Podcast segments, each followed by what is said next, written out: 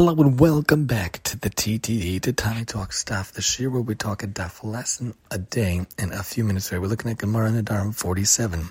Gemara talks about a Mishnah talks about if one betroths a woman with fruits of orla, she is not betrothed. However, if he sold the orla fruits illegally and betrothed her with the money he received for them, she is betrothed.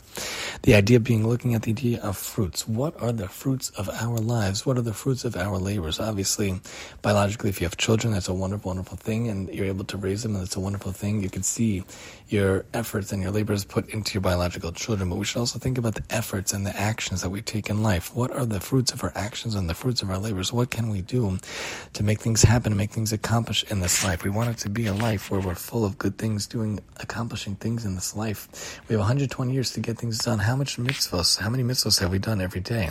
How much chesed do we do every day? How much Torah learning do we do every day? We want to make sure that we see the fruits of our actions, the fruits of our labors every single day, not wasting away the day, not procrastinating the day away, but making sure to get things done, especially with our hands. Oftentimes, I have to hire other people to get things done, but I actually feel very accomplished when I myself, with my own two hands, can get things done.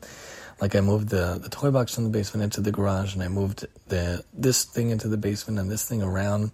And just the other day, I put up these paper shades instead myself. I'm not so handy, but it felt very good. What can we do? What are the fruits of our days, the fruits of our labors, our efforts with our own hands? What can we accomplish here in this life, especially with Torah, Chesed, and Mitzvahs?